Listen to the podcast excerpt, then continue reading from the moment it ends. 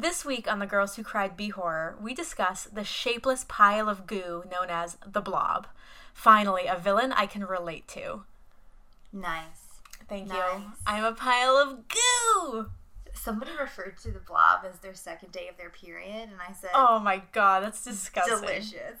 Wow, we just lost any listener we had. Bye. Gross.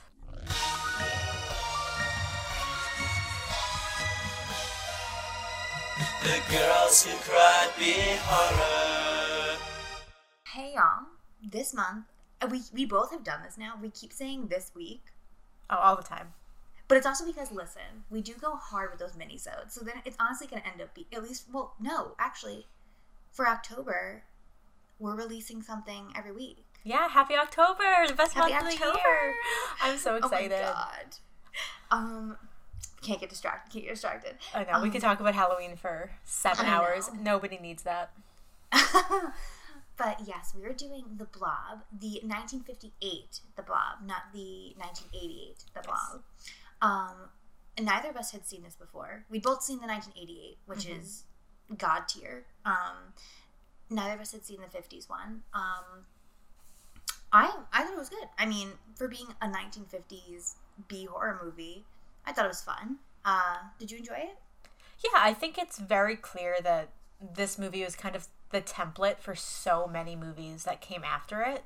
So just like for that, I respect it because it it really if without the blob, we would not have like specifically we would not have Killer Clowns from Outer Space Oh my god! because the parallels between this film and Killer Clowns, it's like they completely ripped it off. It's hilarious.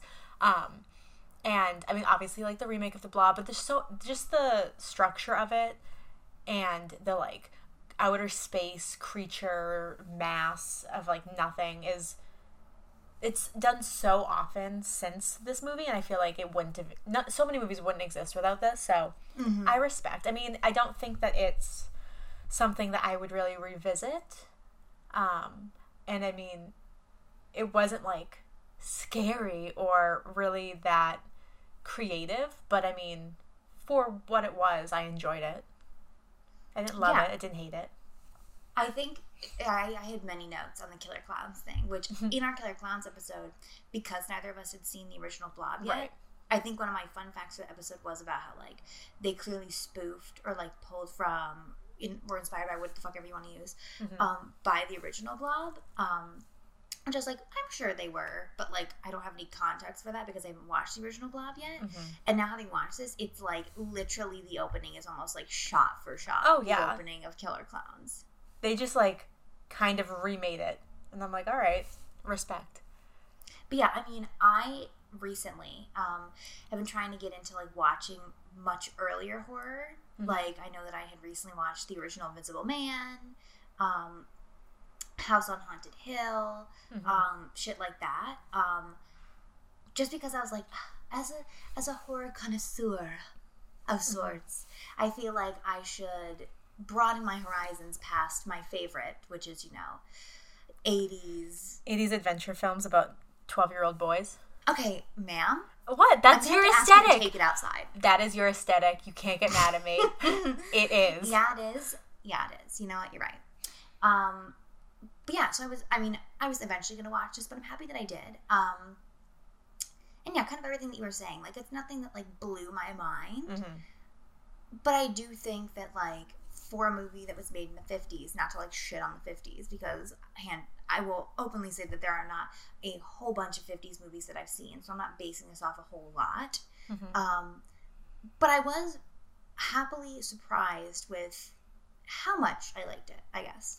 Like yeah that was a long time ago but at the same time like 1960 was psycho and like That's you can true. make you can make a movie as iconic as psycho and even like peeping tom in 1959 like those are big movies that like i really respect and i think were super influential in like modern horror so i think the blob is can kind of be lumped in with all of those because i mean it did a lot for the genre i think but at the mm-hmm. same time i I, I like the other movies more because they push the envelope a little bit further than this does. Um, but what can you do? I mean, the sensibilities of heterosexual couples in 1950s were really boring. so What are you gonna do? Ah, yes. But let's see. Um, so for anybody who wants to watch it, it is streaming. If you subscribe to HBO, it is on HBO Max. Um, and if you do not subscribe because you don't have money like me, it is on Dailymotion for free. That's where I watched it. oh, of course it is. I love not having HBO it's available though, and it's really quick. So I do recommend watching it.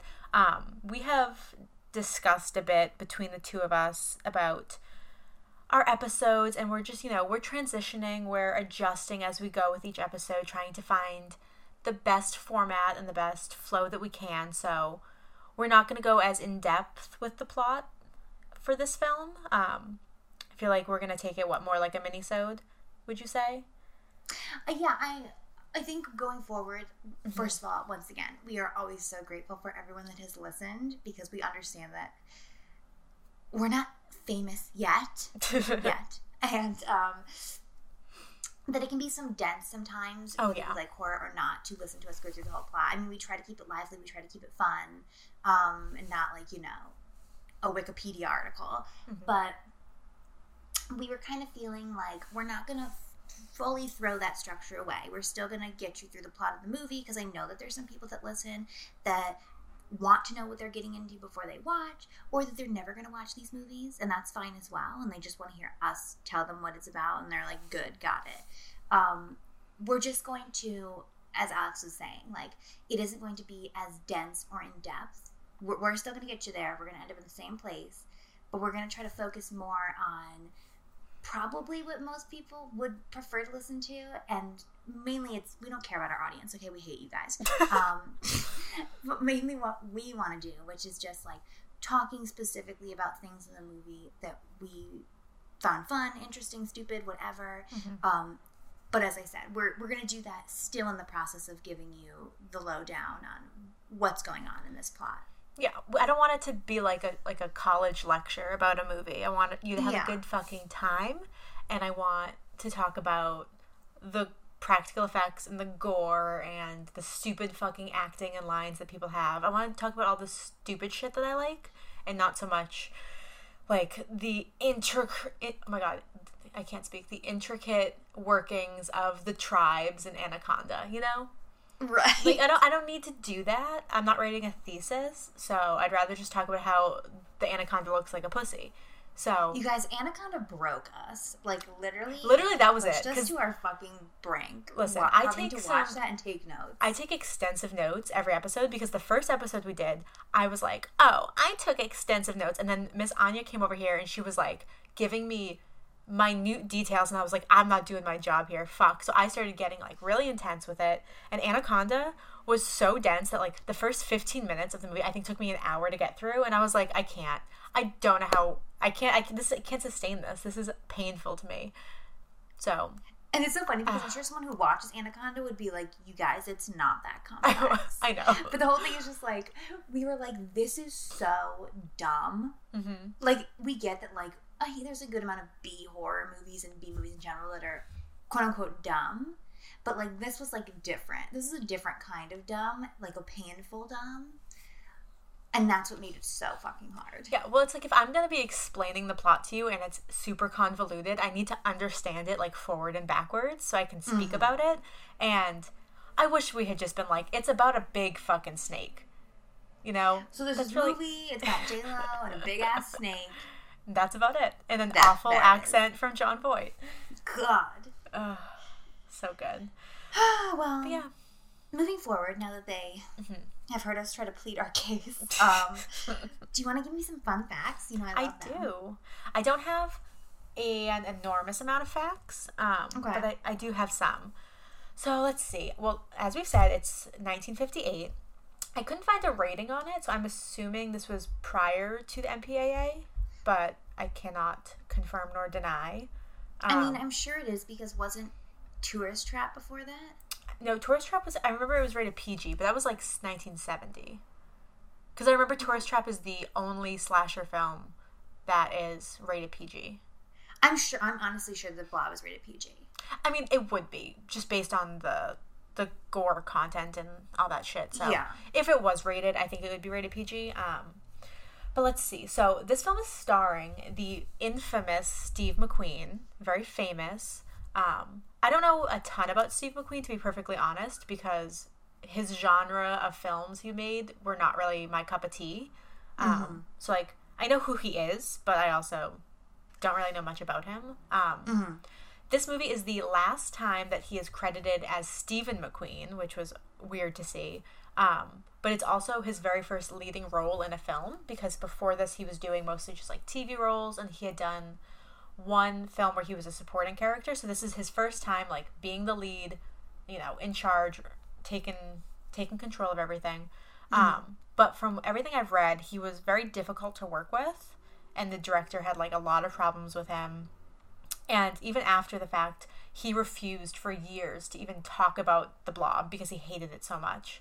What the So- fuck? I don't know. I'm like kind of getting the vibe that Steve McQueen was like a pain in the ass. Um, so that's not great because I feel like he's iconic.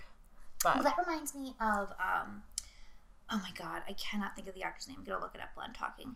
Um the Rocky Horror Picture Show, which Mm-hmm. incredible, love it. Um but the actor, what is his name? The actor that plays Rocky in the Rocky Horror Picture Show, I which mean I Tim his name Curry. is- What? Wait, Did you say Tim Curry is Rocky? which one's Rocky? I haven't seen it in literally like 12 years. Girl, Tim Curry is Frank-N-Furter. Frank. Okay, okay. I, I do not know any of their names. Peter Hinwood. I only know Janet. Okay. What? I do. Um, but he like has this thing where like he like it doesn't act anymore. He like lives in like Europe or something. I don't fucking remember. I used to know like when I first got into Rocky Horror back in like early high school, and I was like obsessed with it. Um, I watched it like religiously. Went to so many live shows of it. I can't even get into it. I'm jealous. I've only seen it one time, and I You've don't only seen it remember one like time? anything. One time in high school, I think. Oh my god, that's so wild because I literally have seen it at least twenty times. I know it's a big one in my like. It's a big blind spot for me because I I really like the soundtrack and I really I I liked it a lot when I saw it, but I don't know. It was just always one that I kind of just never watched for some reason. There's really no like rhyme or reason for it. Um, and it's some, been something I've been meaning to rewatch for like the last few years. But continue. Well, not to dwell on it because I'm sure it's going to be one that I make us do for this podcast please. eventually. Um, but the actor that played Rocky, Peter Hinwood. Um, I, I used to know more about this, but essentially, like he stopped acting, whatever, and like because there's like huge Rocky Horror fans, it's like a huge cult following. Um, if they would meet him or whatever, like he would just be like he would like not want to talk about Rocky Horror Picture Show. Like cool. like the only thing he really ever did, like truly, the only thing, and it's something that people love. Like it's like people are like mocking him, like oh my god, you're Rocky, and he's fine as fuck as Rocky. So it's just like people are coming up to you being like, hi, like you are so fucking hot, like I love you, you did great work, and he's like, don't talk to me about that. I don't understand that. Like, why would you even want to do something? Like, why would you want to make a movie if then you're gonna act like, leave me alone about it? I don't want to talk about it. Well, that's you know, I think about that sometimes because I'm just like, I get if it was like a really bad experience, like if you think Right. of something like Megan Fox and like Michael Bay or some Right. shit, right? Where I'd be like, I would get if this bitch was like, I don't actually want to call her a bitch because I love her and I adore her and I would die for her. When I say bitch, I never mean it really in a nasty way. That really I took a turn. You would die for Megan Fox. I literally would. Um, she's so beautiful and intelligent and amazing. Um, anywho, but Yeah, I feel it's like it's very similar to like fucking Mark Wahlberg being like, "I wish I never did Boogie Nights. I apologize for Boogie Nights." I'm like, "Why? That's like, your shut the fuck up, If you didn't have Boogie Nights, man, that is like your greatest performance. like, I it's like I apologize for Boogie Nights, Chief. Why don't you apologize for like almost beating that guy to death? yes, seriously, why don't you apologize for fucking Patriots Day? Like Boogie Nights? Are you kidding me? Boogie Nights and Fear are like his two greatest things he's ever done. When I was also another tangent. When I was younger, like truly, once again, like back in like probably like late middle school, early high school, Marky Mark, Mark Wahlberg. I had like such a crush on him. I don't even know from what. Like I literally am trying to. I'm struggling to remember like what I saw him in that I liked him so much. It might have just been those like fucking underwear photo shoots for Mm-hmm. Probably. like Calvin Klein. Like honestly, Ooh, so good. So Sorry, Greg. like- th- there was like a piece. There was a part of time where I was like, oh, Marky Mark, I love him. And then when I got older and like, like I learned the kind of person he was, Mhm. it's like something that I am ashamed of. And Well, I'm it's just, and always- also just like the per- he's like the exact kind of like Bostonian hmm that I'm like. I hope you get hit by a fucking car. And that's not me trying to talk shit on Boston or people that are from Boston. I lived in Boston. Listen, I'm I- born and raised in Boston. Fucking talk Yeah. shit. They suck. And I love you, but it's just like there are specific kinds of Bostonians Oh, that yeah. I know you know, and I know other motherfuckers that have even been to Boston for a day, you fucking know. Then I'm just like, Shh, oh my god, Sh- get go away. Ugh, you make my Listen, skin crawl. I'm from Cambridge, okay? And I consider that very different than Boston because I hate Boston. I hate going into Boston. I hate the people who are in Boston. I'm not I'm not a fan of the city. I like the outer cities. I like Cambridge. I like where I live. I like, you know, it's you know the squares, they're fun, they're nice. Boston itself is like just everyone's so mad all the time and they're always drunk and I don't like it. I'm not a fan. Literally, like I lived in the North End, and that's not me trying to be. That sounds like a nightmare. It was a nightmare because you would think like, oh, well, first of all, like let me go on record and tell you all right now that my parents paid my rent while I was in uh, college, which I is a privilege and I am very grateful for. Um, and in hindsight, I really wish that I just like lived somewhere else that was Mhm. further away and that was less money. Um, because living in the North End, for as glamorous as it sounds, I lived in a fucking shoebox. Mhm. Um, and it was my nightmare because it was the mecca of the exact kind of fucking Bostonians that I cannot fucking stand. And like literally every day leaving my apartment or coming back to my apartment, the second I hit the north end, there was not a feeling of being like, finally I'm like back in my space, back in my little home area. I was like, fuck, I gotta like get in my apartment as quick as possible. And not even because I was like, oh, I felt I was in danger or anything like that. I was just like literally being around these fucking scumbags makes me feel ill and dirty. Like that's why one of the many reasons I loved working at the theater because I was like, oh my god, an excuse to be away from the fucking North End. Hallelujah. Like, get me there. Y'all want me to work extra hours? Sure fucking thing. The only Like, good ugh. thing about the North End is Mike's Pastry, and now they're like all over, so I don't have to go all the way to the North End to get myself a fat ass See, I was a. Bova's girl. Give me that See, I know I've 24 never been there. But Anywho, not to continue Yeah. on this Boston tangent. Please. Shout out to all our Boston fans. um, but yeah, I don't the mentality. Yeah, it's like a weird thing where I, I guess I could see both ways. Where I just feel like, well, if it's a movie that like maybe like if it's something like we talked about in our Jaws episode, where well, who did I say it was? Richard Dreyfuss was kind of like talking smack on Jaws. Mhm. But then clearly, it's like literally one of the biggest movies, greatest movies of all time. It's considered that. That like obviously now, I'm sure he loves he will bring Jaws up. right. Where it's just like maybe, maybe right after you made it, if it was like, oh, this is like a shit show, Mhm. it's not performing well, whatever, maybe I can understand being like, oh god, I don't want to talk about this. This is embarrassing.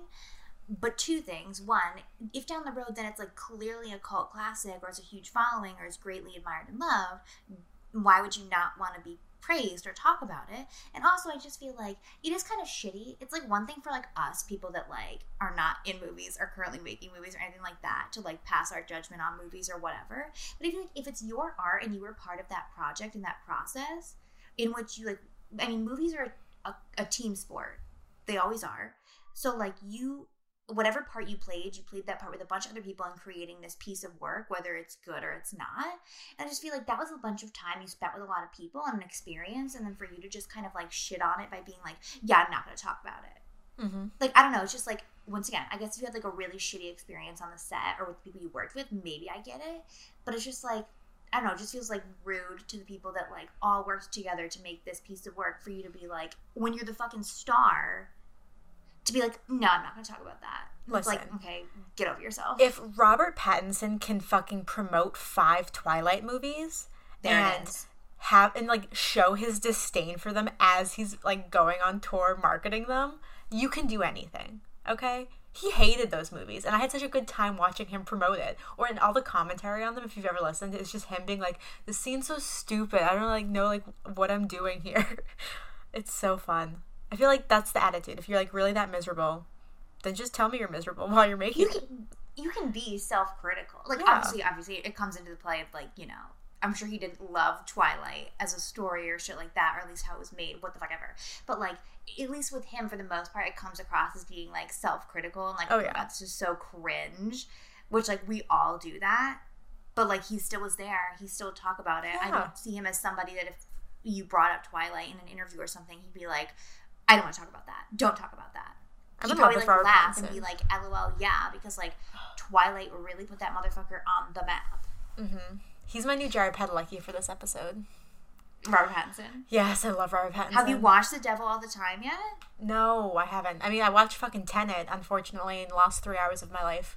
But Well, I'm happy to say to- that even though I have not seen Tenet, Devil All the Time is better than Tenet. well, I think almost anything this year is better than Tenet. So Damn, we're coming in with the hot takes this episode. she hated Tenet. Everybody. Didn't Um, gather.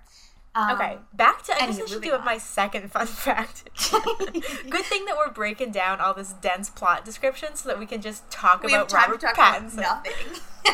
All right. Second fun fact for you. Um, so, I think a big reason why we are considering this film a B horror is because of the fact that it had a very low budget, um, and you know, it was not like a big studio production. Um, but you know, they've they've debated over the years, from what I've read, about how much the budget actually was, and the consensus is that they think it was around one hundred and ten thousand dollars.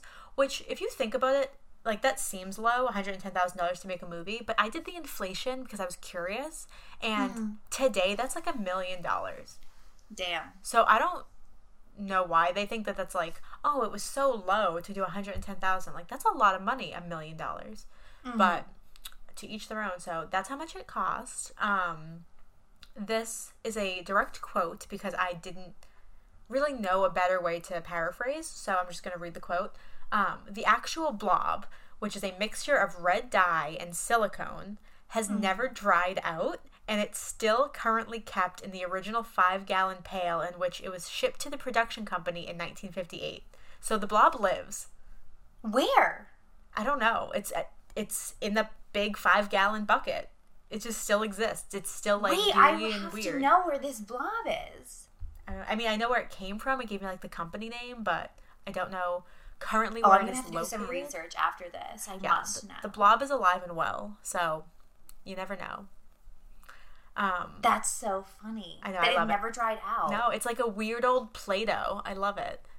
Oh my god, the absolute intense desire to find this fucking bucket of the blob and just stick my hand into it. Oh, yeah, make a fart despite noise everything that. I've seen. Uh, yeah, that sounds fun. um, let's see. Um, so there's a scene in the movie where the doctor tries to kill the blob with acid, and he he says what kind of acid it is. I decided not to say the kind because I I don't want to butcher it, but my brain thought hydrochloric acid when I 1st heard it. Some kind of like acid that would burn it, you know? Right. Um, but in reality, the acid that they're speaking about is a very weak acid that is used primarily to treat genital warts. Oh, So, yeah, it's very 50s of them to think that that kind of um, I mean, medicine would, would kill an outer space creature. maybe they thought the blob was some giant mutated genital wart. Oh my god, I mean, it's it just an STD. Not look like that. I mean, it's not to scale, but maybe that's what a genital genital wart looks like. I wouldn't know.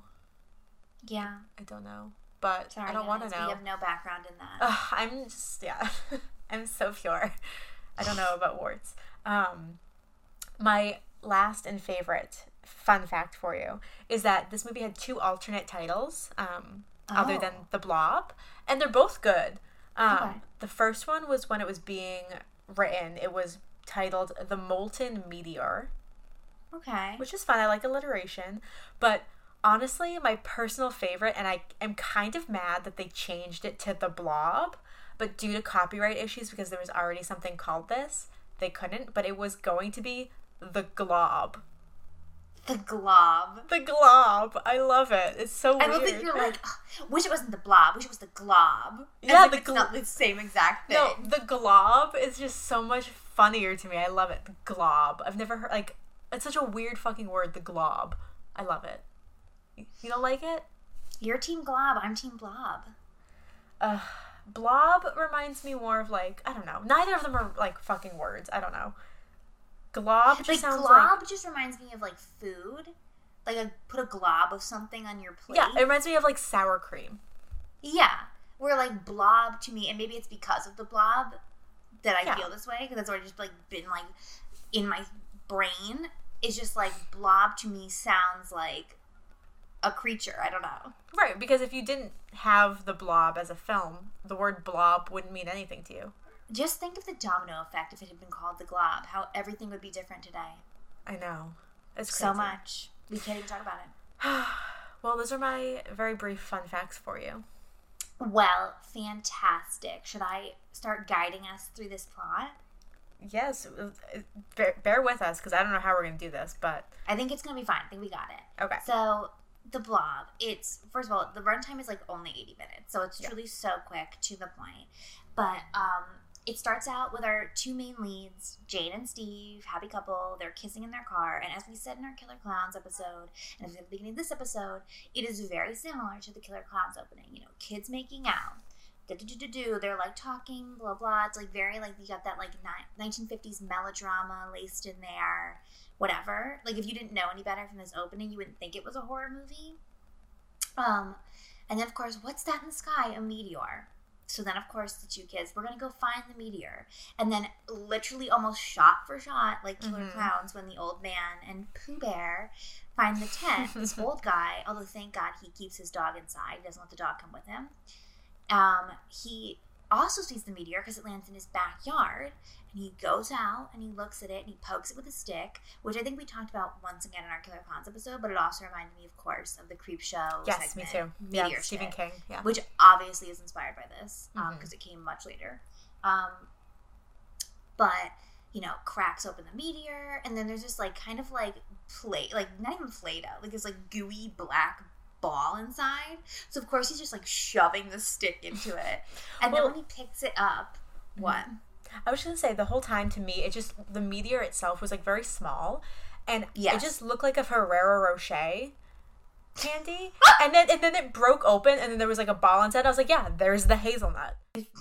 wow! Wait, holy fuck! Mm-hmm. A I know, Ferrero I'm a Rocher genius. from space. Yeah. We need to market that. I don't know how, but we need to market it. Good. Done. I'll work Um, on it. genius fucking genius um but that's so funny to me wow um but yeah then he like picks it up and then suddenly it's like this like i don't even know what kind of uh, like semen type Ew, goo no, what? it's like clear and weird and like whitey i don't even know no. no. It's like um I don't know. It's like a it reminds me of like a big snot. sure It's very snotty. It's very like it's just like clear goo. I don't I mean, yeah, I don't really know how else to explain. It's just like goo that I feel like you could stretch, you know? It seems like very 90s of like a goo you would like throw on the wall. You know? um i feel like it's i don't know it's like sloppy it, it's you're it's not it's like it looks like snot I wrote it looks like a big bug.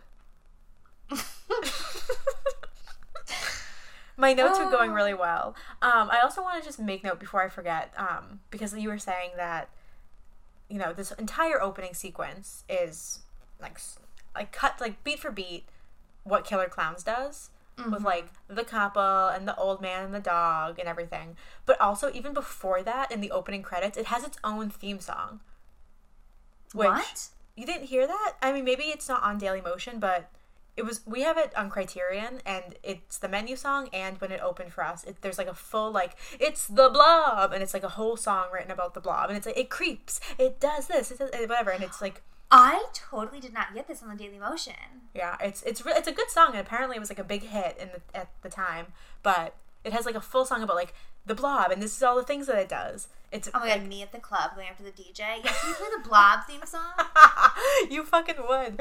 I um, would. Of course. Oh my god, that, we should put that on any Halloween playlist that we might have. Wait, you're fucking right. It's a good I, song. I need to put the Killer Clowns theme Yes. on my playlist. Okay, making note of this. To do Yeah, so even even more just like again and like you said with creep show like the stephen king segment of creep show is very similar so it, i really feel like so many movies have been deeply inspired by this movie because i don't think that creep show segment would exist without the blob i don't think that killer clowns would not. exist without the blob i mean so many like even like slither like so many movies where it's like oh something from space falls some stupid idiot touches it they get infected that's the plot you know Mhm. like i feel like this created like a whole new fucking subgenre of horror so it's Mm-hmm. iconic Yeah, I mean, Yeah. Mm-hmm. there's no other way to put it. But then, you know, as you said, you know, your basic like, oh, he's fucking around with this shit, and then it's like, gets on right onto his hand like a big old gooey mitten, and he's like screaming in pain and blah blah. And of course, the young couple that was driving to find it, he runs out in front of their car. And they're like, well, we have to help him, which was so funny to me because it might have been Steve that says it, but he's like, it's something like he's like, they're like, get the old guy in the car, they're gonna take him to see the doctor, and he's like, boy, I hope the doctor's in. Immediate cut to the doctor being like, well, going home for the night. yeah there's also Um, a line where they're trying to help him and he, and steve is like what's also interesting that his name is steve it's very helpful to me um Mhm. but he's like let me try to get it off you and the guy goes no and steve goes okay and just, it's just there's so many moments where everything is just really nonchalant and they're just like yeah okay and they move along and i'm like well, yeah, we'll get to it because there's like a whole point when you're so like, much. y'all, there's a crisis. I feel like happening, and they're Yeah. just like fucking goofing. oh yeah Um, but yeah, so then of course they get to the doctor's office just in time before he leaves. Dr. Hallen, who looks very much like Atticus Finch. he did i thought the same thing i was like is that gregory peck is that Um, it's not but while also make note while they're getting to the doctor's office, they do like I guess like cut off this other car of people or like not drive around them. really even i feel like they do like a very legal like passing Oh, yeah. situation But it's but like it's the this, like, 50s how dare you it's these like bad boys, which Yeah. I only have two of their names. There's like the main guy named Tony, and then there's the blonde friend in the red shirt named Mooch. Mooch? I don't know what the third guy's name was. Let me tell you, I wrote the three loser idiots. Jesus Christ. well, because they piss me off. Because like the first thing that they say is like, "Ah, who do you think you are, passing me like that? That's not gonna fly." And I'm like, "Oh, I don't like these idiots at all." Okay, see, I love them, but I'll get to that. Wait, am I surprised? It's not because I'm attracted to them, so Mm-hmm. don't even try to fucking read me. Uh huh. Too late. I swear to God, I'm not. Um, Okay. I feel like you think that I'm lying, and I'm not lying. no, I believe you. It's fine. um, but anywho, they drive past him, like you're saying. They're like, "What the fuck?" And it's like, I'm sorry, they were just driving normally, and they're Right. like, I love the idea that's like, no one is ever allowed to pass me on the road. Um, but anyhow, so they get the doctor's office just in time. They bring the guy in. It literally, what I said it looked like, because like essentially they bring the dude in, and he's like hiding his hand. And the doctor's like asking all these questions, and they're like, I don't know, he just ran out in front of the car. Um, and he like shows them the hand, and it Mhm. literally kind of looks like if you like took a fruit roll up and like stuck your hand through it, sort of, so it was like encasing your hand, and then threw on some jelly on top of it. Gross. Like that's what it looked like. It is pretty good. I mean, it, I I also read that as the um as the film went, it started off as like a like we said like a clear booger, and then Yes. as the film goes, they kept adding red dye to it because the whole like premise there is that the more people it consumes, the redder it gets from like all of their blood and organs. Um, Yes. so it gets significantly redder as the film goes on too, which I think is fun. Right. Um but so the doctors then like he, he wants them to go out back where they found the guy, see if they can find anything else It'll help them figure out what the hell this thing is. And then this is when not what actually that's not true. So then what what I was about to say, what I just said about what happened in the plot is true. Um they go out to their car, you know, Steve and what the fuck did I say her name was? Oh my god, Jane. Such a plain Jane name, it's so easy to forget. I know. Um, but outside, who is waiting, but the bad boys and Tony, lead bad boy, is like giving Steve shit about like cutting them off. But the way that they're talking, like it feels like your classic, like this guy's a bad guy or like a bully, Mm-hmm. and he's gonna give Steve shit, and he like sort of is, and he's like calling Steve the king for I guess like passing him on the road, like it, like as if they were racing. Um, Honestly, and then- stakes for things were so high in the 50s. Like, I it's, know. it's not that serious. But essentially, through this conversation, they're like, you know, like they're not going to leave Steve alone until like he races him again. So they get in this whole agreement through their conversation that they're going to race backward, like through this stoplight Yeah. or whatever. Listen, And I have I have a problem with I mean just it's specifically in films, but I, I mean it doesn't really ever happen in real life because people are not stupid. But I and I know Greg has the same problem because we talk about it sometimes where like I don't like movies where the conflict arises because someone just couldn't communicate properly. Oh my god! You know, like like I remember the last thing that we talked about like was that new movie Lovebirds that had come out this year with like Kumail and um oh what's her name? Please help me. Issa Rae. Thank you, Issa Rae. Um, where like they like hit the guy and then they can't just explain what happened to Yeah. someone. So like then they're on the run. And it's like it would have taken two seconds to just say something. So like this whole scene irritated me because all they had to say was, "Oh yeah, an old man ran out in front of our car. We had to take him to the doctor. Like we had to help him." That's all you had to say, and then they would have been like, "Okay, I'm not But mad at you is, like, it doesn't even feel like Steve is like struggling to say it. It's like he doesn't even care to say it. right? Just It- explain it's yourself. like it, Steve doesn't even register what's happening as a conflict. Right. Like he's just like and like fucking Jane. You would think that like her character would be like, "Come on, Steve," blah blah, and Mhm. she's just like, "Do do do do do," just Steve and the boys. Right. Like she does not care at all. Um, like so it feels like there's just like such low conflict mm-hmm. for a lot of this. Where like in a normal movie. Whether it be in the fifties or like so, like anything else, where like this basic like kind of character types, you'd be like, oh, this is the perfect formula for this to happen. And it's not like it subverts it in a way where it's like, oh my god, wow, that was cool. It's just like nothing happens. Like there's just like no conflict. Mhm. Um, but they race. Steve is, you know, ends up, like this is where I, I started to sort of like. And I don't even think this is it yet, but Steve essentially being like such a little flirt because like he outwits them in this race by like stopping before the light so then they're like stuck at a red light i don't give a fuck um and he's like blowing them kisses and shit like that and i was like i mean i know that he's doing it to be like an asshole Mm-hmm. and to antagonize them but i was like why do i like want them to date um lol is it just me Yeah, it's just you. um, and then of course we have to get very much like killer. Well, yeah, actually, pretty much Yeah. for killer clowns. We get our cop character who saw the whole thing, comes over to give Steve shit. He's um, but he's like the nice cop.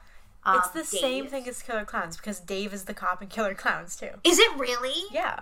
Oh my god, you're so right. That's so funny. And in Killer, I mean, it's the same premise of like in this movie, you have Dave, who's the like kind of understanding, like younger police officer who will help them, and then they have the sergeant who's like really like hates the teens and thinks that they're out to get him like personally and will not help. It's the exact same plot. It is. And something I found interesting, which is like maybe interesting, but like I don't know, purposely so because I don't care Mm-hmm. about like you know cop rankings or whatever. Mhm. But like you're saying, like I assume because like usually it's usually the nicer younger one Mhm. that's like a lower ranking. But I think Dave, the nice cop, was ranked higher because he was a lieutenant. Which Yeah. I, it- these words mean nothing to me, but just like then based on their relationship, because then the cop that's kind of like, excuse me, y'all. Jesus. the cop, um, Jim, who's kind of like the hard ass, hates kids, doesn't believe anything. He's the sheriff, which to me, I'm like, okay, the sheriff is the highest ranking, and that might be correct. It's not sheriff. It's sergeant. I'm pretty sure it's sheriff No, it's sergeant because he's listed on as a character. Oh wait, is he? No, you're right. He's sergeant. You're right. Because I always thought lieutenant was below sergeant because my dad was a lieutenant of a fire department, and it's it's I mean it's weird because sergeant has like such an authority behind it where you would think like sergeant is like the guy who's in charge, but a lieutenant is above a sergeant. Right. So that's the difference in the the power dynamic there Yeah. is that Dave does have authority over Jim. Right. Um, but then you know, blah blah. Like he lets them go. He lets you know, gives them a, a slap on the wrist. Mm-hmm. Um, but then this okay, this is the scene where I was like, now I like the bad boys because they like after you have this whole conversation with the cop, Steve and Jane drive off like up the road, and there the bad boys are waiting, pulled off the road. Steve pulls off with them. Like so at this point you're like, well, if he didn't like these guys or was trying to get rid of him, he would just keep driving. Mm-hmm. No, pulls off, and they're all just like immediately they're all like chummy with each other. Yeah, they're best friends now. Oh my god! And it's just like in a way where you're like, oh, was I supposed to know that? Like what? Because like they're like, hey, wait, what's going on? And they're like, oh, you know, Dave pulled us over, blah blah blah, what the fuck ever. And like then they just like start talking and like reminiscing about how talking about Jim, the shitty cop before I meet him, about how like, oh yeah, like he was giving us shit the other night for like pulling this prank and blah blah.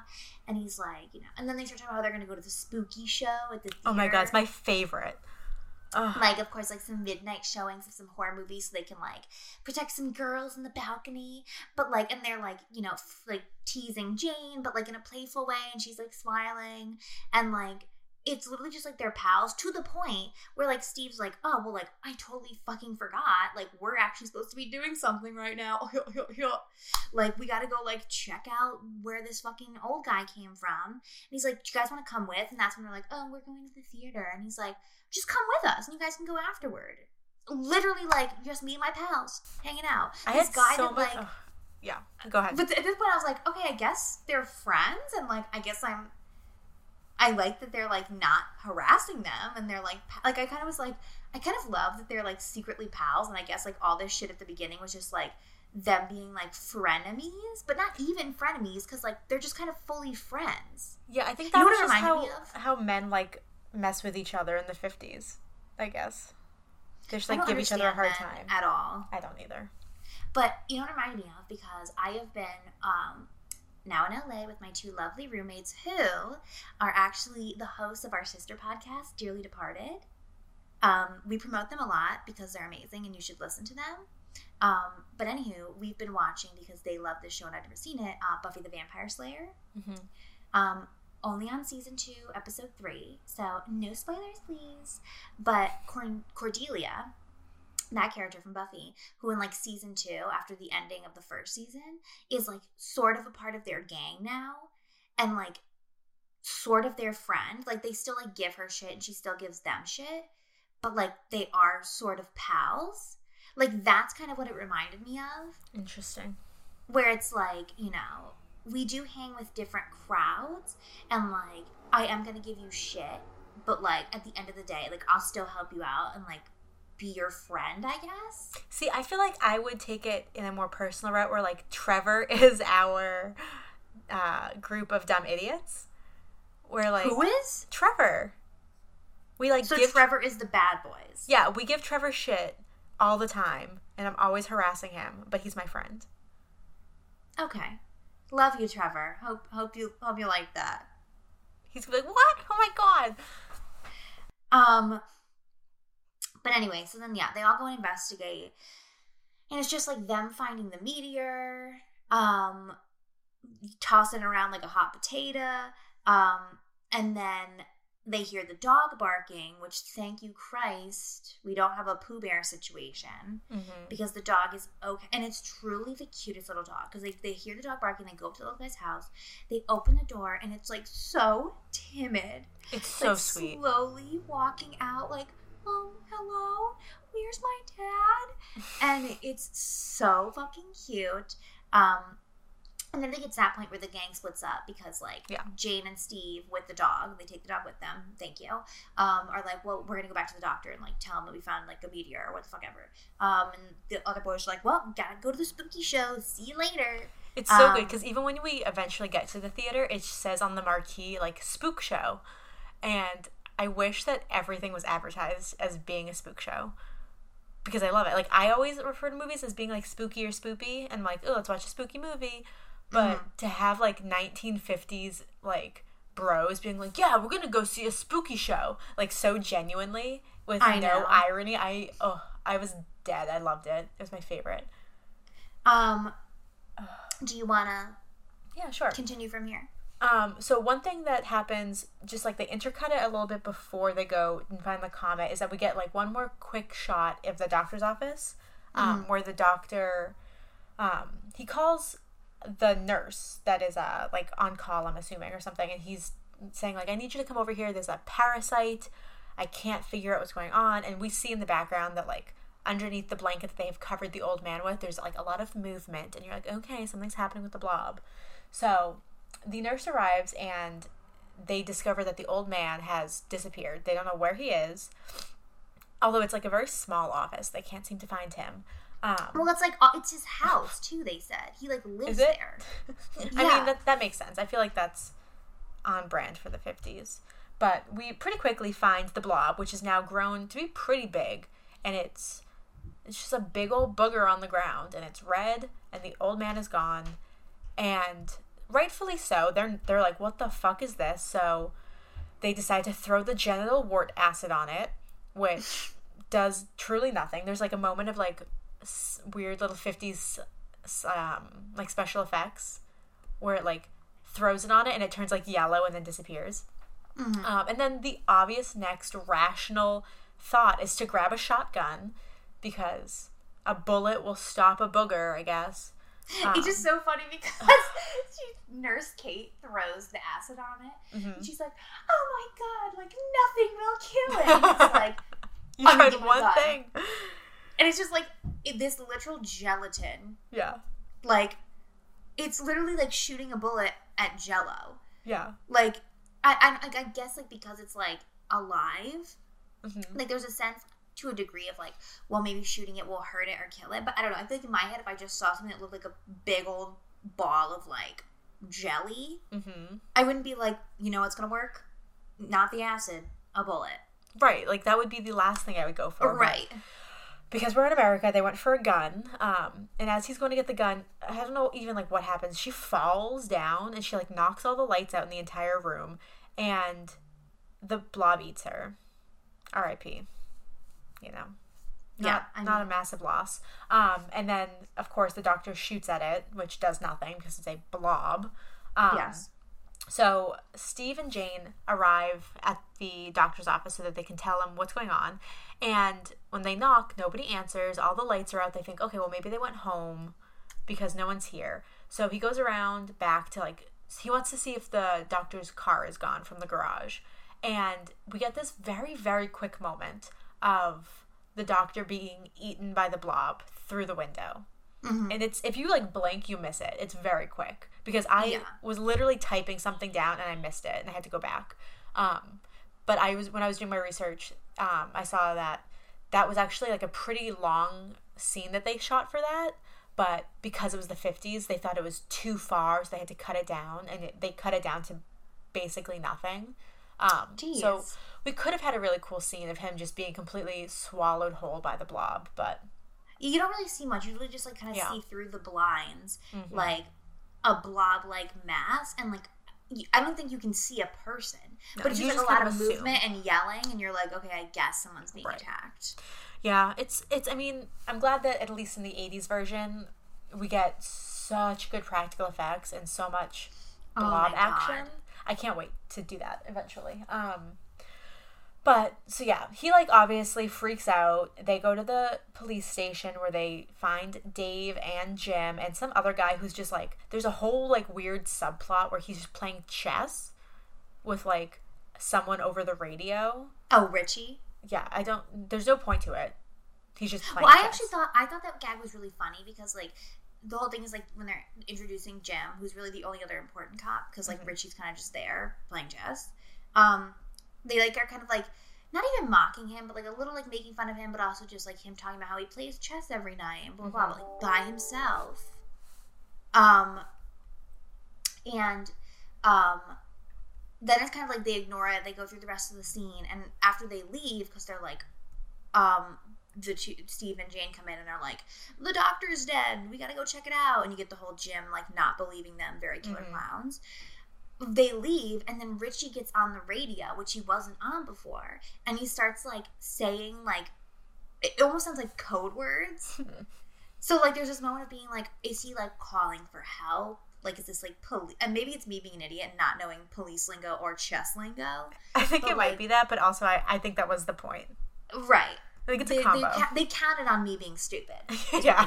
Um, but then it's like because they're just like showing his face, and then like somebody on the other side of the radio like sends back like another like something that sounds like a code or lingo, and then they like pan down, and it's like it was like a chess move because like Richie's actually playing chess with somebody over the radio and just like Yeah. moving the pieces for them, and I thought it was like a funny, silly gag of being like, oh my god, are they calling him back up? And it's like no, Richie's just just playing chess. Yeah, I guess that's fine. I don't. I mean, it's just there's so many little things like that throughout the movie that feel very 50s, and like Yeah. I don't I don't need it, but it's also like not. I'm not mad about it. It's just there. Well, you say like, you okay. don't need it, but also like it was made in the '50s, so it's gonna be in there. Like, Right. It's just it's something that doesn't uh, forward the plot at all. So it's not uh, like a necessary joke to have, but like it's fine. You can have it there. I could take it or leave it. Yeah, I mean, I think it's like one of those things in general, like kind of you're talking about, like in the '50s, like you don't get as heavy and as Right. dark stuff in a Mhm. horror movie as you would now, or like something like that. I think in today, if I got Mhm. that, I'd be like, unless I was watching like a horror comedy, I'd be like, what the fuck? Why Yeah. did they do that? But even like I will, I will stand by this joke because I think it is like a silly joke, and even beyond it being silly, I did it did because maybe I, it was because I was watching it like one in the fucking morning, and I was like maybe like not even fully conscious, but I was like I fully believe when he got on that radio, I was like, damn, like they're really getting to this, like they're gonna make sure this is handled. They're calling in backup, and then it was like literally him playing chess, and I was like, y'all got me, you fucking got me. I'm glad they got you. um, Ugh. but yeah, so I mean, when they arrive, they like they try to tell Dave and Jim about what's going on, and you know the cops just laugh at them. They're like, "Oh, they think there's a monster out there," um, Mm-hmm. but surprisingly, they still do go to investigate, which is the correct move. Um, so they go to the I mean, once office. again, Killer Clowns. I mean, Dave and Killer Clowns is also struggling to believe them, and he still goes with them. Yeah, but like in this one, Jim also goes. So That's true. the sergeant even is like, okay, fine, like I have to, like it's my job, I have to do it. Um, Mm-hmm. so they go to the office. You know, it's they find it the same way that they had found it before, which is, um, you know, dark. There's a door inside that is locked from the inside. They're just like trying to figure out like where the doctor is. They assume he's gone home. Suddenly, Jane is like, "Where's the dog?" And I was like, "Yeah, bitch, where is the dog? What did you do with the dog?" Like they show her taking the dog with them from the house, and then they, and then they're suddenly like at the doctor's office, and the dog's gone. And I'm like, "What do you? How do you lose a dog? What did you Right. do with it?" But whatever. I digress. Um, so they, you know, they get the lights on. The sergeant somehow like finds a way into the locked room and opens it from the inside. He goes out and he goes through the window. Okay. So he like opens the door. They find that it has been like ransacked. Everything's overturned. And of course, they don't believe it. They think there's just, this is just a prank that Steve and Jane are pl- pulling on them. And then this old fucking woman named Mrs. Porter Oh just my god! shows up. Like it's just your classic like nosy neighbor who just like this is a joke I like. This is a joke that I think is funny. That like I will I will take. Where she just shows up. She's in her pajamas. She has curlers in her hair. Like nobody invited her. Nobody told her to do anything. And she's like, Well, "Hi that's not true everyone." because at the beginning of the movie, when we first get introduced to the doctor, he's on the phone with Mrs. Porter, like, Yeah, telling her that he's leaving for the weekend and to like Right. watch his place. Okay. Okay, fine, fair. But like she's still also very nosy. Uh, Um, yes, and she comes over and she's like, Don't worry, everything's fine. He's gone to a convention. Like, what are you doing? And she tries to clean up everything because she's just like an older, nosy woman next door. And they're, the Yes. cops are like, Please don't touch anything. Like, this is potentially a crime scene. We need to, like, you know, clean up and we need to find fingerprints and dust and all this shit. And she was like, Well, can't I just dust around the fingerprints? which I thought was a clever little line I enjoyed. But she just like will not listen. She just wants to clean so badly and get them out of there and like have them go home. So it kind of like diffuses the situation of like, okay, he's at a convention, everything's fine. Stop worrying. You know. she reminded me so much of just like, and I'm sure anyone that's worked in customer service or retail, or whatever, like knows this. Like the old women Mm-hmm. that insist in a situation where like they're out of place. It's not their home turf. You know what you're doing. It's your job. No, no, no, no, no. They know what's going on. They know what's, what's best. Oh and yeah. like to her credit, like as I said, like she is clearly friends with Dr. Mooney. I think that's what his name is. nope. Yeah. Dr. Hallen. Why the fuck did I say Mooney? Who the fuck is Mooney? no idea who that is. Literally, I'm on one, you guys. Um, It doesn't Jesus. matter. Anywho, um, but um, you know, she got a call from him, whatever, and like essentially they're convinced now that there was just like a break in, and she's like, Mhm. oh, he's gonna be so upset when he comes back. There's a break in, but yeah, she's doing that whole thing the whole fucking time where she's like, no, no, no, no, no, he wasn't here. He's already left, and of course Steve is trying to be like, no, he definitely was here. There's no way he left at his convention. When he, we brought this guy here, he didn't say anything to us, and she's like, no, he's gone. And then anytime Steve brings anything up, he's like, well, like go check if his car is here. She's like, well, it might still be here because you know he might drive with somebody else. right. She has a, like, like- like a reason for everything. Oh my god, it's like. but then like the cleaning shit, I was like, oh my god, like it is funny because it's like so ridiculous. But then like literally Dave like three different times is like, you know, Miss Porter, like no, no, no, don't touch that. We don't want you to touch it yet. And she's like, don't. She's like, don't you worry about that. You do your job Right. and like find the criminal who mm-hmm. you know broke in here, and I'll do mine and clean up. And he literally has to pick her up off the floor and be like, Miss Porter, this we cannot have you cleaning it. We're gonna like you know dust it for fingerprints and all this shit. Like don't touch anything. And then like the line you were talking about, she's like, can I just dust around the fingerprints? And he's like, you can do it tomorrow. Right. Like relax. There's like such like those customers that are like, well, well, and it's like, Uh-huh. ma'am, I will break your spine. I will fucking kill you. Like, get out. Get out. No, it reminds me of the scene in 21 Jump Street where Jonah Hill is shoe shopping with Dave Franco and his mom's friend comes over and she's trying to like talk to him. She's like, "Are you undercover?" And she's like trying to blow his whole cover and like ruin everything. And he's like, "You need to shut the fuck up right now. Like, I'll, like I'm gonna punch you in the face. Like, shut up." And she's just like, Yeah. "But," and then he's like to like push her, and that's what this woman reminds me of of like not not like getting her place and just like ruining fucking everything, but not right. caring. Where it's just like, it's innocent and they're not trying to be an asshole, but it's just like, you really are just like fucking everything up. Leave. Right. So yeah, you you can take over now. Um, let's see, let's see, let's see, let's see, let's see. Okay. So after Miss Porter and her fucking bullshit, then we just meet these like two pointless random mechanics. It's kind of like your classic, once again, very much like Killer Clowns, where it's like now we're just gonna go through town and kill off random people, um, so the blob can get redder and grow bigger. Um, because there's like two mechanics working late at night, you know, shooting the breeze. One dude is like under the car, the other dude is like getting ready to leave, and of course we slowly see the blob sneaking up right out of view on the guy under the car, and the other guy leaves. The blob eats the guy under the car. Um, back at the police station, you know, you get your whole like everything. Everything's kind of going like you expect it to at this point. Like, oh, they don't believe them, and then because they're kids, which something I noted is that like they're supposed to be teenagers, and like I get in a lot of these movies, like even today still in shows and movies where people are supposed to be teenagers, they clearly do not look like teenagers. Like they clearly look so much older. But Steve literally looks like fucking 33 years old. Well, he's Like- 28 when he shot this film. Like he looks like a fully like adult grown man. And I'm like, I'm sorry, supposed to believe this guy is a teenager? Mm, I don't buy it. But they literally um like call their parents. Of course, Jane's father is like, You will never see my daughter again. And then like fucking Steve's father is just like cool as a breeze. He's just like, Well, my son says he didn't do anything wrong, I don't think he did. Like, so, you know, they go their separate ways, blah blah blah blah. Um, and then we get classic Jim truly going on his I hate the youths rampage. Like, I don't want to be a babysitter for these kids in this town anymore. Like, we could just keep saying over and over again how, like, this pulls from Killer Clowns. Like, obviously, I feel like they lean into it a lot in Killer Clowns by one, making other, like, Dave becomes, plays, like, a bigger role, I would say, in Killer Clowns. Because he's, like, truly with them the entire time.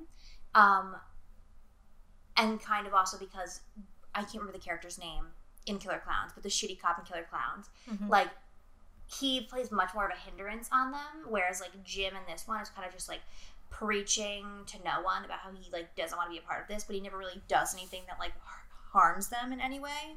Um, But anywho, yada yada yada.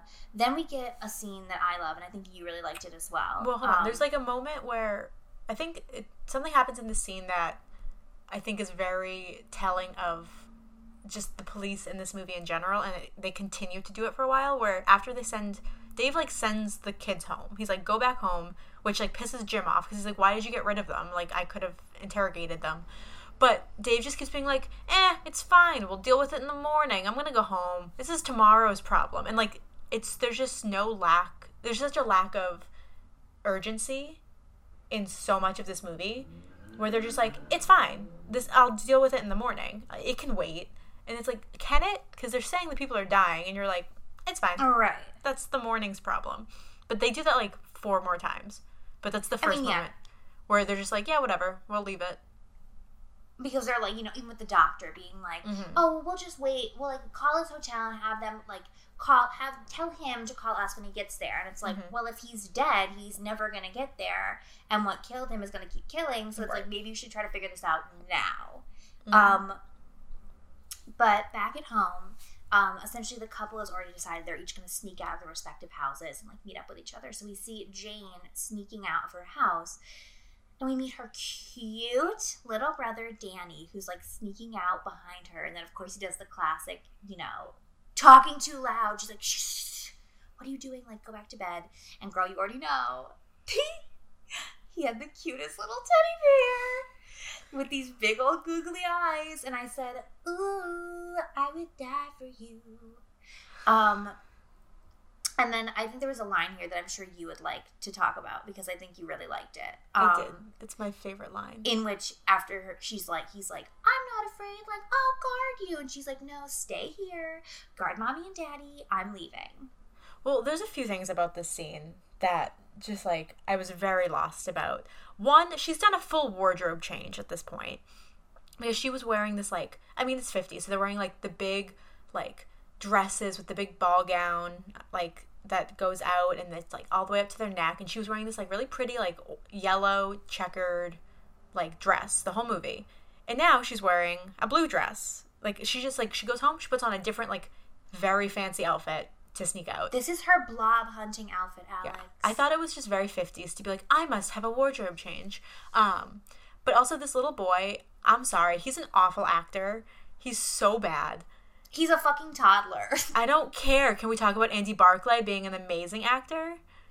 I mean, yes. aka Alex Vincent. But yeah, he's just like he talks too loud. He has this like weird accent. It's like New York because he's like, "Ah, gotcha," and it's just like it's it's like rebel without a cause. It's really weird. Um, but she's like the way that she tries to get him to go back to bed is by promising to bring him a dog, which I'm like, listen.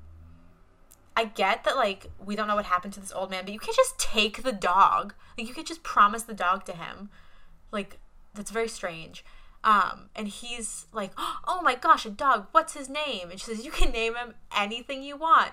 And just so genuine. I just I think my favorite lines that come from kids are just the most genuine, strange lines, like in Right. dolls, where she's like, "Do you trust kids?" Where so since like just without missing a beat, he goes, "Can I name it William?"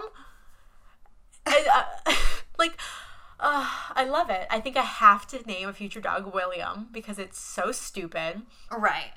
William. It's just so very like proper and it's not even like Will or Billy. Like I want to name him William. Uh, so cute. It just kids are stupid and I love them. Well, it's one of those things in general where it's just like one the whole bit where it's like if you name an animal like a human name, it's always so strange and funny. Like, can I name this cat Robert? Hey, my cat Like- is named Bruce. We, we did not name Bruce, just to be clear. Bruce came to us already named, but he's Bruce. I love that. He's But big boy. the best part of the fucking William line is after he's like, "Can I name it William?" She's like, "You know, sure, whatever."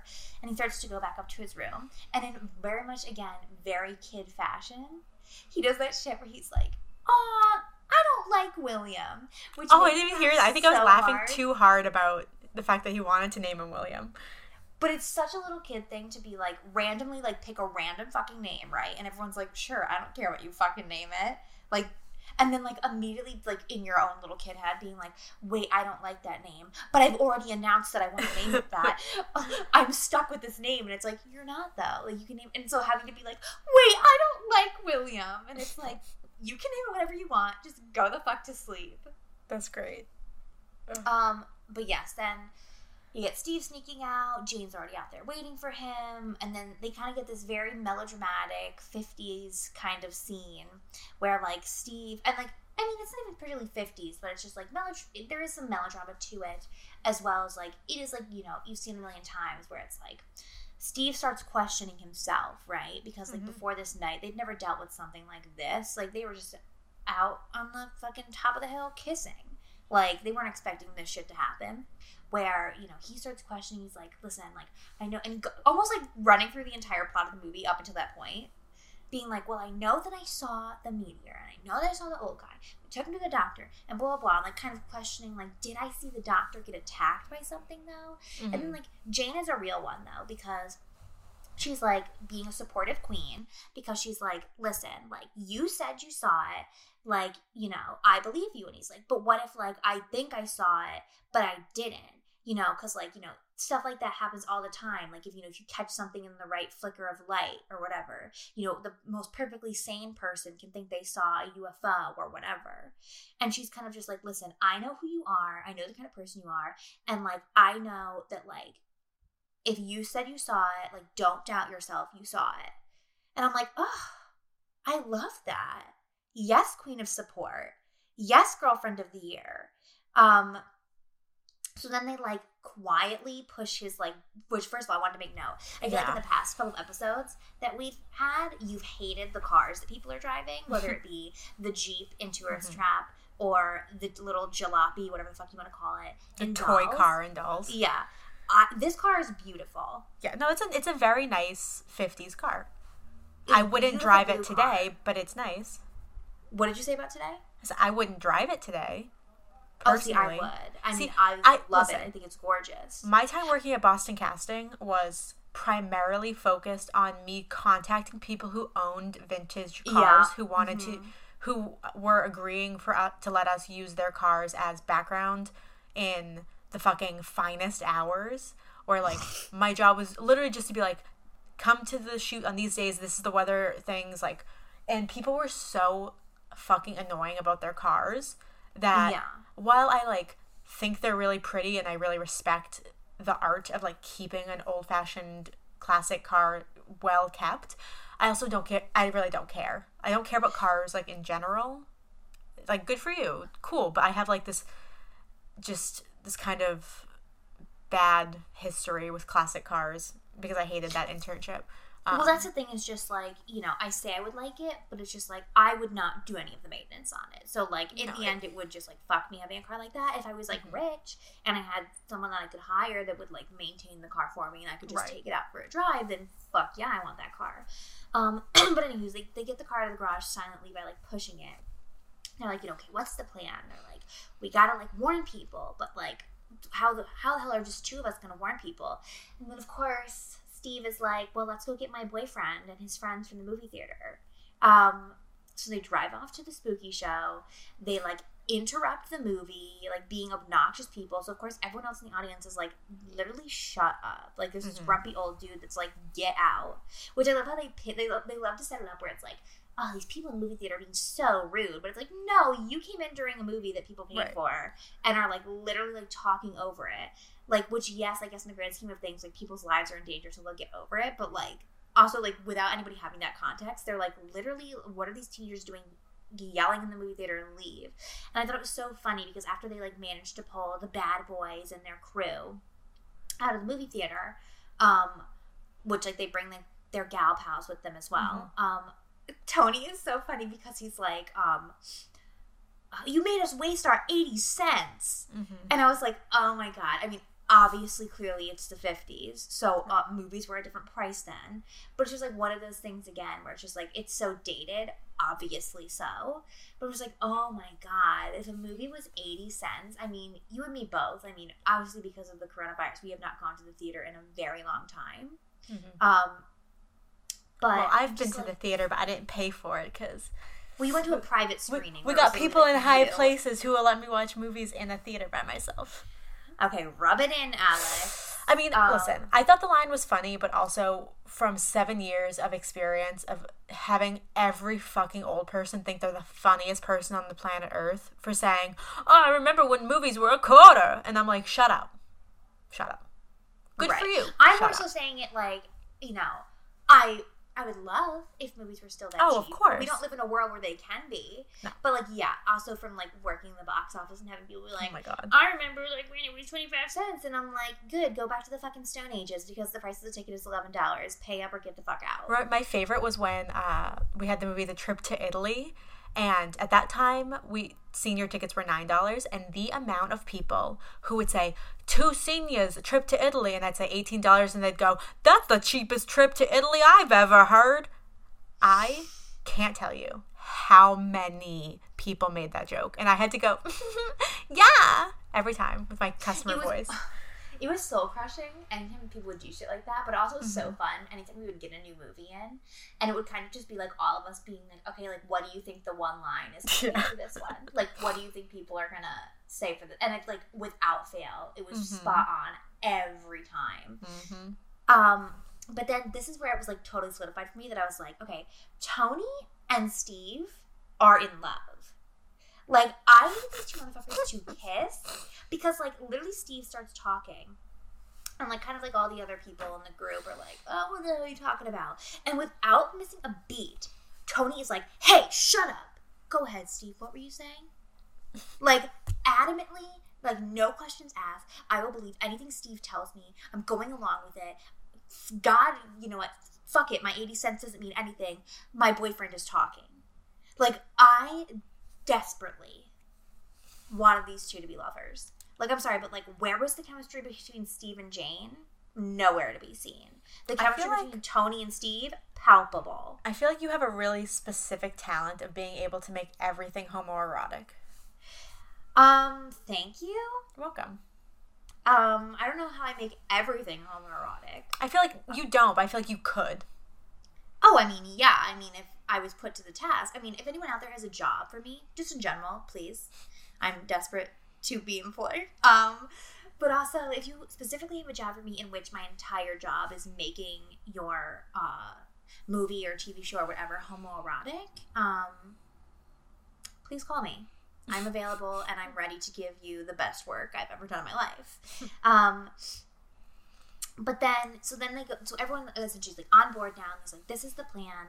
Like, um, we got to go around to everyone in town and like tell them what's going on and make them believe. So then we kind of just get like these like quick cuts of like people breaking off in twos, kind of like in couples and shit like that, like going around to people in town. Like Tony and the girl he's with end up at some like party of this like rich drunk guy who's just kind of like making fun of them the whole time. Two of the other boys like stumble across like a couple kissing in the woods. Um, it's just like a bunch of that shit of people running around, like once again, nobody believing them. So then, um, while this is happening, we also get the triumphant return of the dog, who we'll call William, I guess, William. because like randomly he's outside a store, which I guess Steve says is his father's store Yeah.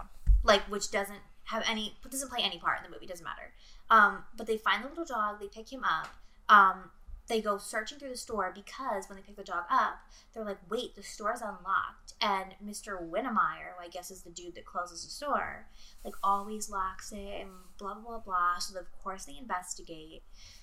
They find i don't think they find his body. They just like essentially like assume that he like they find his broom or some shit and they just assume that he's been eaten. And then here comes the blob rolling in hard.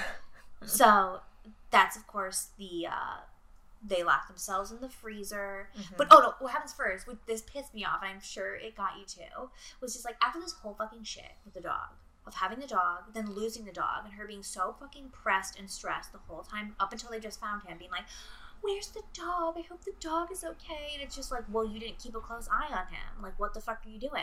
Right. Now she has the dog in her arms again, sees the blob, and like obviously, you know, gets scared. But like in the process of getting scared, she like not only does a dramatic like tumble backwards, but like throws the fucking dog. mm-hmm. And Which like okay, once again, even if I was gonna give you leeway on that, like oh, it was a jump, you know, reaction, couldn't help it. Doesn't go get the dog. No. Like just runs off with Steve. They're in the freezer, and then I'm just sitting there the whole time, like, so they're gonna talk about the dog because the dog's barking for this whole thing. Mm-hmm. And as they're in the freezer, like then you get the whole thing where like the blob is trying to like seep in under the door, and they're like, "Oh, what are we gonna do? We're trapped." And then you see the blob like recede back because it doesn't like the cold, which they don't they don't get that immediately. They're just they, they like, don't say anything about it. Like they literally see it try to seep in, seep out. It doesn't click for these motherfuckers until later for Yeah. some reason. Um. But so then Jane's like, you know, wait, the dog's out there, and Steve's like, you know, it's kind of fucking too late for that. Like we're already locked in the freezer. Yeah. Like, Dog's which honestly, like, what'd you say? He's pretty much like, dog is dead. Deal with it. Right, which like granted like is like painful, but at that point it's like, listen, like this is on Jane. Because like it'd be one thing if she was grabbing the dog on the way in, but like Steve is not wrong. It's like we are now pinned in this freezer. Like if we're leaving, it's to like fully make a run for it. It's not to stop for the dog. And I'm seeing someone who like would truly sacrifice themselves for an animal, even a stuffed animal, as we've discussed previously. I, Um, I never would have gone into that freezer without the dog.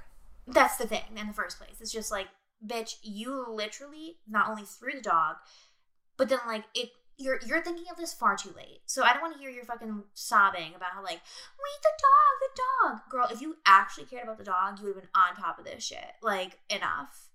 So luckily though, what happens is like they they time it right. They like manage to sneak out of the freezer, run out of the store, not get eaten by the blob. They meet up with everybody right outside the store again. And like, you know, Jane's like so fucking upset about this dog. And they're like, oh, we just saw the dog run down the street. It's fine. She's like, oh, thank God. And it's like, yeah, girl, because you're doing so much to protect this animal. Like, you're dumb. I hate you. I don't want you to date Steve. I want Tony to date Steve. Um, but so at this point, they're like, you know, everyone's regrouping, being like, you know, nobody believed us. Like, blah, blah. Well, Steve's like, you know, then there's only left thing we can do is like make everybody like listen to us or whatever. Um, and so they begin to enact their plan to do that. Do you want to bring us through to the end, Alex? Yeah, sure. So their plan is to pretty much just wake up everybody in town by driving around with their car horns like going fucking crazy. Um, and you know, of course, people are calling the police. They're like, "What's going on? Everything's a mess." Um, so people, you know, they get up. There's one really like quick gag about like, I I don't know if it's because the car horns are going off or if there's like a like a siren that happens, but this man like gets up and he's like trying to put on his uniform for an air raid. And Well, they're he- literally playing like an air raid siren. yeah, and then so he's like getting ready for like the fucking bombs to drop. And he's putting on an air raid outfit, and then he hears the fire trucks, and then he's like grabs his fire helmet, and he's like, "Which one do I wear?" Um, so it's it's very weird. So everyone's just waking up. Wait, can I make a quick note? Yeah, That the old couple in that scene, which is so 50s, is sleeping in separate beds in the Are same they? room. Yes, Incredible. they're literally each sleeping in like a little twin bed, which something when I was growing up, which like it, it isn't weird, but I didn't even think about it until I got a little older. Is my grandparents, my mother's parents, Mhm. who I love, we were very close to. We were at their house all the time. They slept in separate beds, but it wasn't anything like that. It was solely because I'm pretty sure there was parts of their life where they did sleep in the same bed.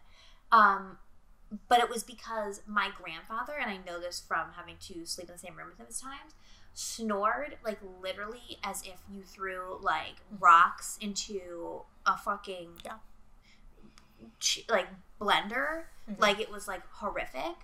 Um, so my grandmother was like, I'm not sleeping with it. Like I cannot do it anymore. So, but the difference is like in this, it's like they're sleeping in the same room. So this is clearly about like you know like oh it's indecent to have Oh, like, two right. people sleeping in the same bed together.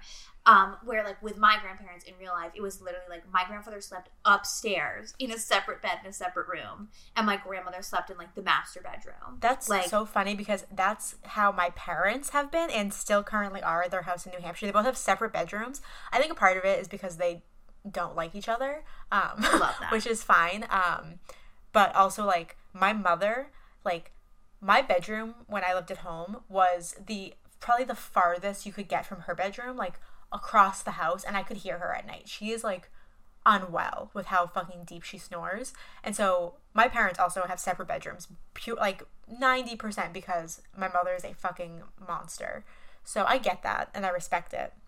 I feel like also though in recent years it's kind of like too and not hugely, but I feel like I've definitely seen people talking about it or whatever where it's just, you know, almost like normalizing to a degree, like mm-hmm. even when you are a couple or like married or whatever the fuck you are, like having separate bedrooms. Not saying that I would want that or whatever. I don't think there's anything wrong with it either way. But just because like, you know, obviously when you get married or you share a space with somebody and like then having your bedroom, which for a lot of people, like I know personally, like my bedroom is my my safe space, my space to have time to myself and be alone. Mm-hmm. Like so like having that or then because i definitely seen people be like oh well it's really fun to have separate bedrooms because like even if you are married or a couple or whatever because like you get your own private space to do whatever the fuck you want with it but then like you can have sleepovers in the same house and blah blah and it's kind of made me think i'm like obviously it's down the road for me but i'm like ah, should i make my husband have a separate bedroom than me?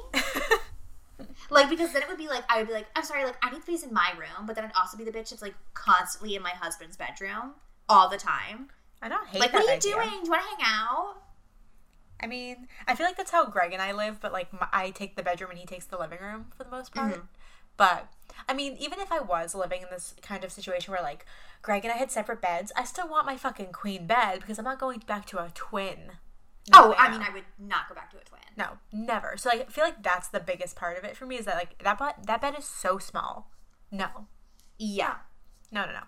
But anyway, so yes, they have pretty much essentially woken the neighborhood up so they can get everybody up so that they can protect them. You know, the cops are getting a bunch of calls. We go to Jane's house. We her parents discover that she's gone. They also think that her brother Danny is gone and they find him sleeping on the couch with his teddy bear and he was like, "I'm guarding you." And it's so cute. Um, so everyone in town, they all somehow converge at the store, at his father's store. They all just like They just gather like, there. to go there. Um, and so Steve is like trying to warn everybody, he's trying to explain. The cops show up, and like, luckily, he's able to convince Dave of what's going on. And Dave is like, okay. So he starts to take over.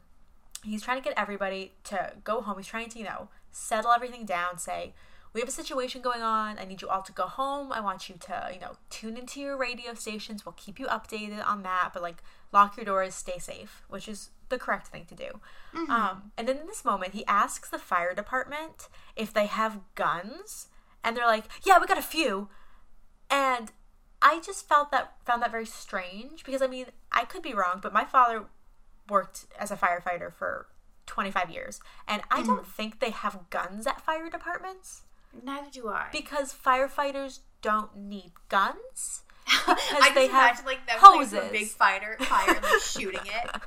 yeah, they have hoses. They they I mean, firefighters also like rarely even fight fires. Like most of the time they're doing paramedic work and like, you know, diving and going to like accidents and stuff. Um so I felt that was very strange to be like, "Where are your guns?" No, what? So it's just again like this obsession with guns in this movie. Um Well, I made note too that the Mm-hmm. firefighter that's kind of like the lead dude and the guy that like Dave is talking to literally is dressed like a Klan member. like course. he literally like and I've seen like, you know, I feel like it's not really common to see like your classic like red firefighter outfit. Like so all the other firefighters in these like black outfits and like I feel like mostly in modern day you see like tan firefighter suits and shit like that or beige. But like this dude is in a fully white like literally like long ass firefighter jacket that could you know look like a fucking long white robe and the firefighter hat he has on has like this strange like pointed tip to it so like literally i the first thing i said before he even spoke when i just saw him in the background i was like why is this firefighter dressed like a Klan member? What the fuck is going on? Because it's not like even everyone. I mean, I think we obviously look worse if all of them look like that. Right. But like, it's just random that this one dude is in this one white firefighter outfit. For what reason? I mean, I, I also think it's strange in general that they were wearing like big outfits because I mean, again, this is the 50s. It's also a movie trying to make sure that you understand that this is the fire department, but like Right. unless they're going on a fire call, the firefighters don't dress in the big fire outfits because it's really heavy. They wear like their like t-shirt that they have like with the department on it and then like their pants and like their radio. I mean, I'm I'm just like very specific to this because I've grown up with like the fire department, Right. but it's just weird. Like, there's no fire, so they would Well, I mean, not I'm sure it is go. different outfit wise. Right. I mean, I don't really know what they wore in the 50s. Oh, but I have no also, idea. like, to be fair as well, like, they literally were setting off, like, a freaking air raid siren. But so how might have been like, you know, But then again, the world's who- ending? I don't know. Who did the siren? Who let off Literally never siren? explained. Never, because all you see when everyone gets to the grocery store is just, like, all the kids, like, in a circle in their cars beeping Right. horns. So who would do it? It doesn't make. There's Couldn't a lot of you. things in this that don't make sense. But anyway, we have now moved. As people are going home, we have moved back to the movie theater. Which wh- this is probably one of my favorite moments. Oh, Um, this is, like, the classic Yes. blob moment. So we're back at the theater. We move into the projection booth, which is like, ugh, I love me a booth. It's so fun. I miss our booth. Um, yeah. and you know, it's one of the small ones because it's like the digital projector. So you have your project your projectionist working the film, and through the vent comes the blob, and it you know it slowly creeps in and it eats our projectionist up, eats them all up. Yum, Um, yum, yum. And then he, of course, it eats everything in the booth. So it eats up the projector, which causes the film to stop. And then it starts to seep out of the booth windows down into the theater. So fun. So scary. It's like so Love it. Mm. satisfying. It's like, have you ever on Snapchat? Have they ever recommended you those fucking videos that are like the so satisfying stories? Yeah. Which is like people doing all that shit. Oh my god, I watch them to fall asleep sometimes. But literally, when it's like pushing through the little like projection room Mm-hmm. windows, there's like four of them or some shit. Like when it's like seeping through the opening. Oh my god, it's like so fucking satisfying. I just want to like squeeze it. I know. I really it's it's a texture you want to squeeze, but you're not supposed to. right. It's hard. Um, so, you know, of course, everybody freaks out. Everyone starts running out of the theater. There's chaos of everyone trying to exit. People are like running and falling down and stepping on each other. Um, you know, of course, everybody then goes to the theater because they want to see what's going on. A cop is like, "Don't go in there. It's awful." And as that happens, the blob just pours out of the front doors. It's this like massive fucking blob now. It's grown so big because it's eaten so, so many people. It looks a lot like jam. It's great. It's mm. bright red. Danny fucking shows up out of nowhere. And Well, that has, like, scene when it's coming out of the theater mm-hmm. too is like that is like the classic. Oh, yeah. blob clip. Like, in any time you've seen it, or like, I feel like I feel like they talk. It's they use it in Grease. I feel like, or some movie where like they're going to the movie theater, they're going to the drive-in. Like that clip of like the blob, and it's like it like seeping out of the theater. Like, is the clip you always see from this? yeah, it's like it's like the the blood coming out of the elevators in The Shining. yeah, literally, literally. So Danny shows up, and he has what I'm assuming and hoping is a toy gun, because Yeah, because he had the yeah. toy gun on his lap when his parents Okay. found him on the couch. So sweet, sweet Danny comes up. He tries to shoot this massive blob with his toy gun, and then of course when nothing happens, he throws the gun into the blob. So good, so cute, and takes off. Um, so now the the gang, you know, Jane, Steve, and Dave, or not Dave, D- Danny, they all run into the diner together to escape the blob. And it, you know, it immediately starts. To, I don't know why it's directed specifically at them, but sure. So it attacks the diner. It starts to get through the cracks. Um, you know, inside the diner is like the fucking like owner, and then I think a waitress, and maybe one other person. It's like a couple people are in there.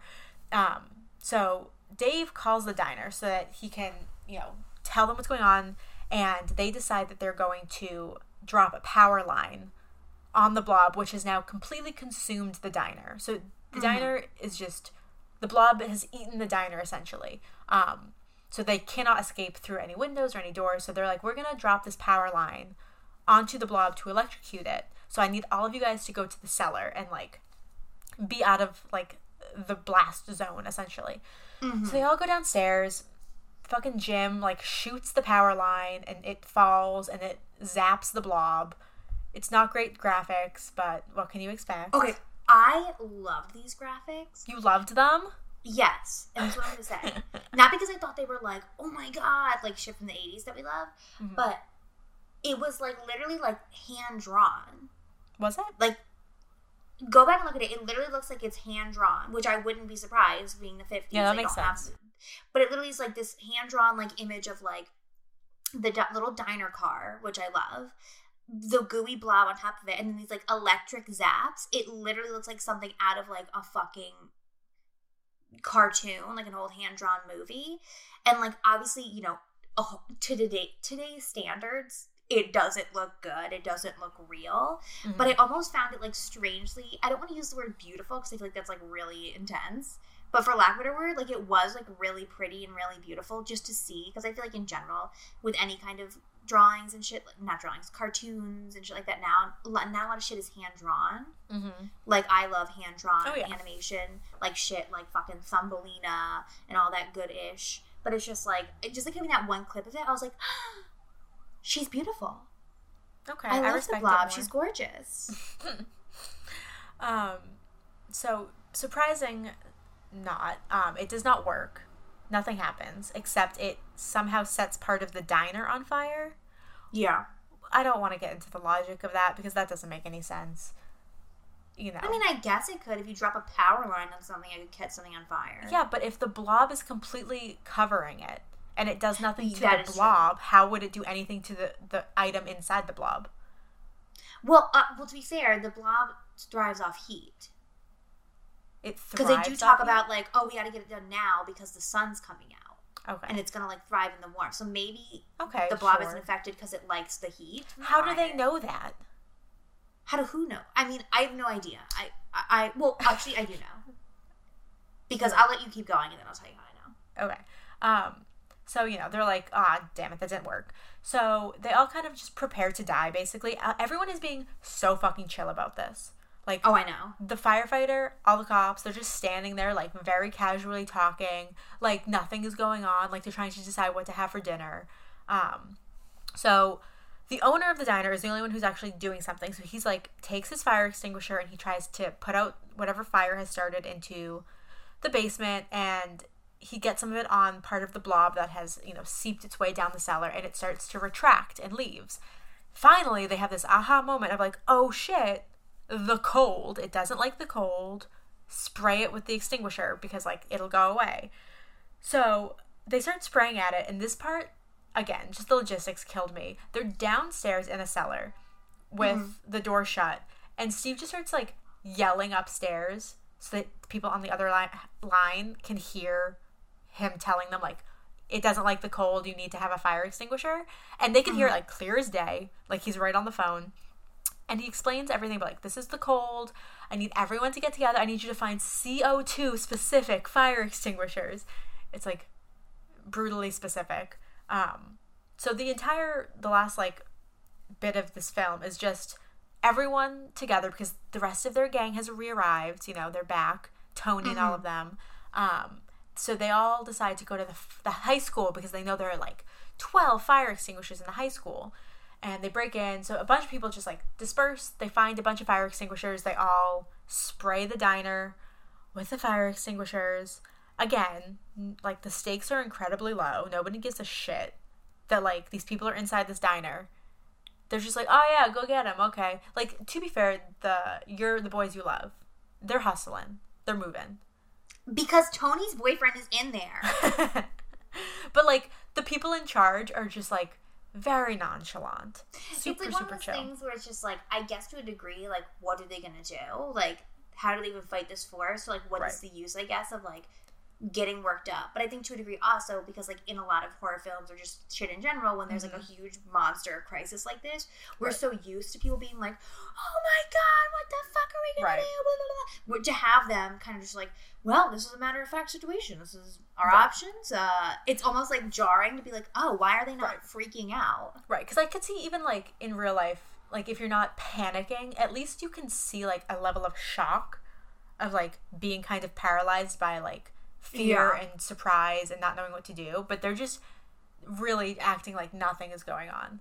Um, but so, you know, everyone is spraying the diner enough that the blob retracts enough that they can escape out the cellar window. So now they're all safe and fine. And Dave again, I'm just going to suspend my disbelief here. Dave calls the Air Force and he explains what's happening. And they pretty quickly agree to send over a like a helicopter or a plane or something. And they're like, we're going to come, we're going to take it, we're going to pick it up, and we're going to drop it in the Arctic so that it's always cold. and it will- Problem solved. it will never be a problem again. So then the last moment, Oh, and then the last line of the film is um, them saying, like, "Oh, we're taking it as long as the Arctic stays cold." And then we see a moment of like it happening and being dropped into the Arctic, and it says "the end?" question mark. Which I was like, "Are you implying climate change?" Because you're correct. You were so on the nose. Wow, you knew, and you didn't do anything about it. But yes, the sun thing that I was talking about is like I'm pretty sure when Dave is on the phone Okay. with the Air Force or whatever, because like trying to get them there as soon as possible, because he's like, because it, cuts to like him on the phone with them and like all the people spraying the fire Mm-hmm. extinguishers. Him being like, you know, we don't have that much time. Like the sun will be out soon, which will then thaw it and like Okay. make it warm again. So like that's the point when he's like kind of putting together like cold is good, warm is bad. okay. So yeah, that's uh, that's the blob, man. Blob 1958. And Mm-hmm. now that we've gone through the plot, uh, you kiddies know what time it is. It's time for our Q and Slay. Yeah. Alex. um. Um, yeah, oh my god, do I even have the questions? Yes, I do. I know Um, them. Don't worry. Oh my god, the way that your mind is just a steel trap. Trust me, it's not. I spent a long time today on my couch just going, "What were the questions that we ask?" and just like So- trying really hard to remember. Do you want to start or should I start? I'll start. Um, Okay. So let's see. What was your favorite line in this film? Favorite line? Well, that's a hard one. That's a hard one. Um, I don't want to steal yours. I'm pretty sure I know what yours. I, is, I have another one if you want to take mine. It's okay. I I, I do have a few because like I brought some up. Like obviously I love the. Can I name him William? Because it's so random and such like a childlike line. I already brought up the whole like I thought it was really funny when he's like, "You made us waste our eighty cents." Um, but one that I think like kind of like more in like a horror realm of like being a good horror line rather than just like a silly funny line is mm-hmm. the last line which you just talked about, Yeah. which was as long as the Arctic stays cold, dot dot dot, because like obviously they put the whole question mark at the end. Where they're like, what if it didn't? Like, kind of being like almost science fictiony, but now like science fiction is our fucking reality all Yeah. the time. So it's almost like painfully laughable now to be like, LOL, yeah. Cause global warming is real, bitch, and the blob is gonna fucking destroy us all. Honestly, the way that 2020 is going, if the blob just like happened, I wouldn't even be shocked. I wouldn't be shocked. Honestly, if that's the way we go, I would take that over a lot of other possibilities. Right. The fucking blob, I'll deal with it. That is a good line. I do I do like that. Mhm. Um, my, I mean, I also had a few like obviously the William line has a special place in my heart. I also really loved every time they said spooky show. Um, but a line that stuck out to me, and it wasn't even like I, I wouldn't even say I like this line, but it's a line that made me like roll my eyes and shake my head, but like laugh. Was it was early on when everyone is they've gone to go look at the comet, like the three boys, Steve and Jane, um, and they they're like it's after they're tossing around the comet pieces and they hear a dog barking, and Oh wait. Jane Jane says, let me find. it, I wrote it down. Um, uh, da, da, da. where the fuck did I put it? Oh, I also do love the "Can I dust around the fingerprints?" line. That is quite a good line. hmm Oh my god, I can't even find it anymore. I'm gonna have to just improvise. Um, I'm pretty sure I So- know the line you're talking about. he they hear the dog barking and jane goes oh there must be a house nearby and one of the i don't know which of the boys says it It's Mooch. Mooch he goes Yeah. it doesn't sound like a house it sounds like a dog Yeah. i it's like such a stupid boy line of like them trying to be fucking cute that i was like okay it's kind of funny but fuck off Right. doesn't sound like a house i was like Ugh. so I, that is my answer it doesn't sound like a house it sounds like a dog Okay. Um. So question number two, Alex. Who would be your partner in crime or in, in any capacity if you were in this movie? Um, William. The dog. Yes, the dog, hundred percent. I don't need. I don't need a person. I don't need any of these dumb men. I just need the dog.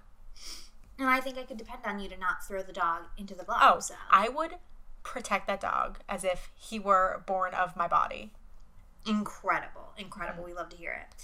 Um, I think my partner would be You know, it's really tempting to say that teddy bear. Um, I knew it. I'm not gonna do it. I'm not gonna do it. I Tony of course. because not even because once again I wouldn't even want Tony to be my boyfriend or anything like that. Like I would just want Tony to be like my bro like because just the way in which he has steve's back like yes at the beginning when he's like randomly just like fucking bullying steve not even bullying they're just like harassing him Mhm. And then like immediately they just kind of forget all of that and they're just like no no no it's- tony's his best friend and his Mhm. boyfriend um but yeah i just like want that backup where he's like everybody shut up go ahead say what you need to say like i just like need that kind of like hype man bodyguard energy in my life so definitely tony is my partner in this I respect that. thank Good you answer. thank you Um, okay, question number three. What is your favorite kill? Favorite kill. I mean, the thing it's it's a hard one because I know. we don't see a lot of the kills Mhm. in this movie. Um, so I'm gonna have to say, I mean, probably the projectionist, Yeah, I agree. which is, is that yours as well? It is just because, yeah, like you said, there's really not much. Uh, the Blob doesn't really have much screen time in general, and Mhm. when it does, because they they had to cut so much of it to like have it not be upsetting, you don't really see the Blob doing much. You kind of just see the after effects of like the person was there and now they are not there. Right. Um, so I think yeah, I think the the projection scene is the most effective because while you don't really see it happen, the blob takes over the entirety of that space. And so there's really no question that like that man is inside that blob now. Right. And just because of what it like becomes after where it, it morphs into the rest of the theater and everyone is like panicked, that scene is just so good in general. I feel like that has to be the best of them all. For sure. For sure. Yeah. Um. Okay. Let's see. Um. Would you survive this movie? Well, um, considering that I would be the blob in this movie, Oh, there it is. um, technically I would be frozen in the Arctic waiting for my revenge. Well, congratulations because global warming has thawed you. So I'm coming for you, bitches. I'm 2021, girl, is gonna be your year. Thank you. I'm so excited. um, but no, seriously, if I was a human being in the blob, I mean, I always think I would survive because I'm fucking full of myself. So, Mhm. yeah, because I think I could outrun a booger, and Mm-hmm. I think, you know, feel like I would I would be witty enough to figure out a way to make it cold and Mhm. escape. I think I I mean as long as it doesn't completely eat the universe, I would survive. Mm-hmm. What about you? Absolutely not. I would stick my hand in the blob. Fucking like literally the absolutely consuming desire to just like touch it would kill me instantly. That's And why I, would live I because up to that. I would watch you do it and see what happened to you and then go, yeah, not worth it, and then I would survive. I love that you'd be like, dumb move, Aine. See it as I'm like writhing on the ground, like dying. Yeah, I'm like, like, so worth it. It was You so touch it squishy." first. You touch it. Let me tell see how it feels and then let me know. It would either be that or it'd be you the entire time being like, Aine, don't touch it. Yeah, if we were Nope. together, I would make sure you lived because I wouldn't allow you to touch it. Thank God for you. Yeah, you're welcome. Thank you so much. Um, God damn it! What's our last question? Our last question is if you could change one thing Yes. about this movie, what would it be? Yes, you can answer first. Thank Um, for Tony and Steve would be boyfriends. incredible. That would never Like happen. Like literally, like here's my here's my pitch, because the whole thing is like they can't figure out anything to kill the blob. Cold only stops the blob for as long as it's cold, doesn't kill it, just you know freezes it. I think that the power of Tony and Steve's love, wow. if they were actually allowed to be together and kiss, would have killed the blob. Their their power of their love would have killed the blob. That's my pitch. You think a smooch would have done it? Yeah, and you know what? Because they're too pussy to try it, Mm. we'll never know. Wow. Homophobia has struck again. Homophobia will kill us all. Very interesting. Uh, good choice. I feel like I would enjoy that more than the chemistry between Jane and Steve because there is not much. Yeah. Um, I think the only thing I would change is just kind of what we've already been talking about. I would just love to see more of the blob. I mean, I recognize that, you know, obviously the 80s version has some of the best practical effects I've ever seen. Correct. And it is just so creative and fun and wacky. And I'm sure that, you know, that 30 year gap is a big reason for it. But I'm sure that in the 50s, they still could have done some really cool shit. Mm-hmm. And I would have really liked to have seen them go further with the blob. I'd love to have seen some kills. I would have loved to seen, you know, the blob as it got bigger. Like I would have loved to see body parts inside of it, people, you know, just mm-hmm. just anything else that they could have given me because I don't think that you get enough screen time for the title character. Not at all. Yeah, Not so at all. Especially I would- if you I have seen like. the '80s one, it's like jarring how little you see of the blob in this one. Mm-hmm. Yeah, oh yeah, because the blob is like the star. It's I mean it's the same thing with like any big classic horror. Like that's it's like having Nightmare on Elm Street and barely showing Freddy. Right. Let's say what would be the point? Yeah, like I don't I want to see the blob. I came for the blob. I want to see the blob do damage. Mm-hmm. Let me see it. But Right. you know, I I understand all the reasons why they were a little bit more stingy, I guess, with its appearance. I'm sure also for whatever the budget was, you know, they probably couldn't do much with it, but Mm-hmm. I would have liked it. You know, I always Right. want more. I always I would rather you go over the top than hold back too much. Yeah. Yeah. So that's that's uh, my answer. Uh, so now that we have discussed the entirety of the film, what do you rate it? What do I rate The Blob 1958? I give this a solid dumb jock, 3 out of 5. Um, because, you know, for what it is, for being 50s movie, 50s horror movie, 50s B horror movie, pretty good. Rating it overall in movies that I've seen and movies I love, because of the thing we really just finished talking about, like the little amount that you see of the blob, and, and granted, I get that I wasn't going to see the level of carnage, perhaps that I was, I'm, I'm used to. I got that, but you know, the blob takes a back seat unfortunately it feels like for a lot of the film and because of mm-hmm. that i don't think i could at least maybe if i do another viewing maybe i could feel differently but at least for this viewing i couldn't give it any higher than that but three is pretty good three solid dumb jock for me what about you Yeah, I agree 100%. I also give it three stars. I mm-hmm. feel like for me, when I do ratings from one to five, I three is like if I think a movie is like good, it's fine. You mm-hmm. know, I feel like anything over three I really liked, and anything under three I didn't like mm-hmm. particularly. So three is kind of that like neutral zone for me of like if something is like good, it's fine. I like it enough, it's three stars. And yeah, everything that you said, I mean, for its status as a movie that really influenced a lot of things that I do really love, I have mm-hmm. to give it you know props for doing it first and for setting this kind of precedent. But at the same time, you know, I can't give it four stars because it really didn't do anything that blew my mind. It didn't do anything that made me go like, "Oh wow, that was like so cool." So, yeah, 3 stars. I liked it. I don't love it. I don't hate it. I recommend you see it for, you know, just horror history in general. And then I mm-hmm. highly recommend you go turn on the 1988 version Oh my with God, yeah. Shawnee Smith and give that shit 5 stars because that's a movie. that is a movie mm, Can't wait. oh my god it's so fucking good I know. I saw it. I've seen it one time at a at the, I think it was at the the Coolidge Horror Halloween Marathon, um, and it was like the third or fourth movie they showed, and I was just like, fucking gobsmacked. I had never seen it. I didn't know anything about it, and I, it just like blew my mind. I remember my jaw was like on the floor at some of the shit that they did. Oh my god, yeah so honestly so good.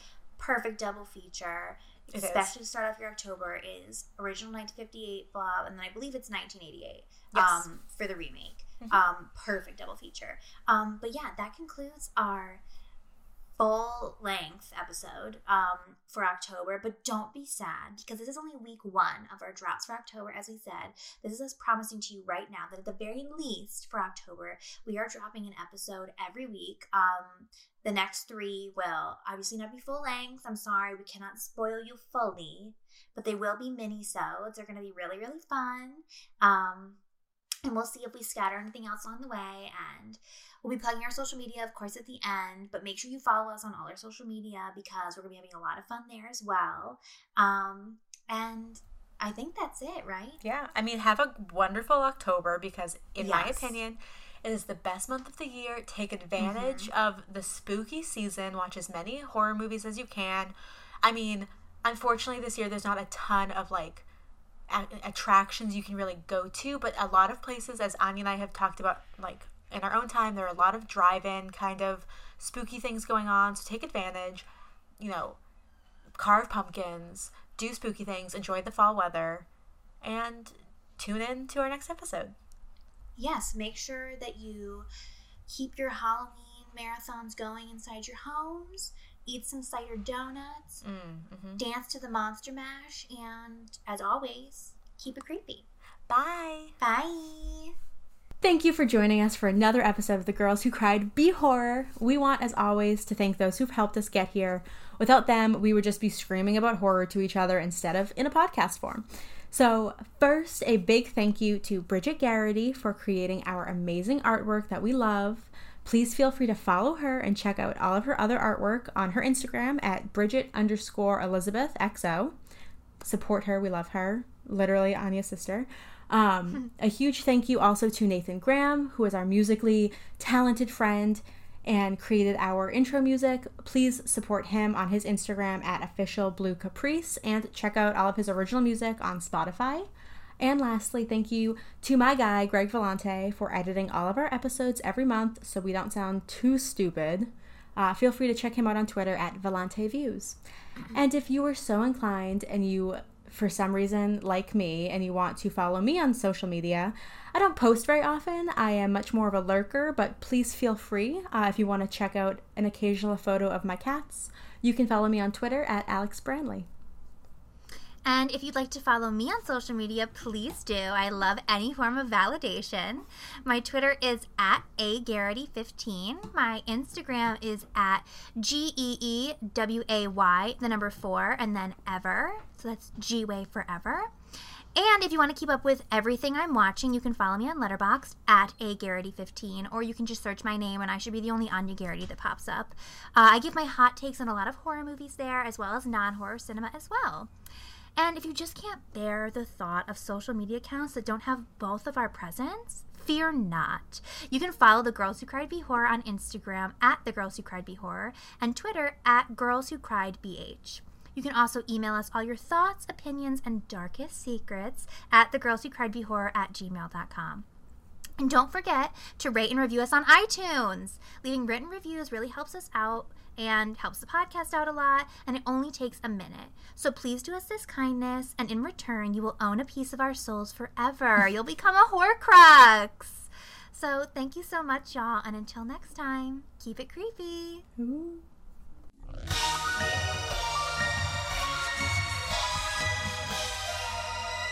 The girls who cried be horror.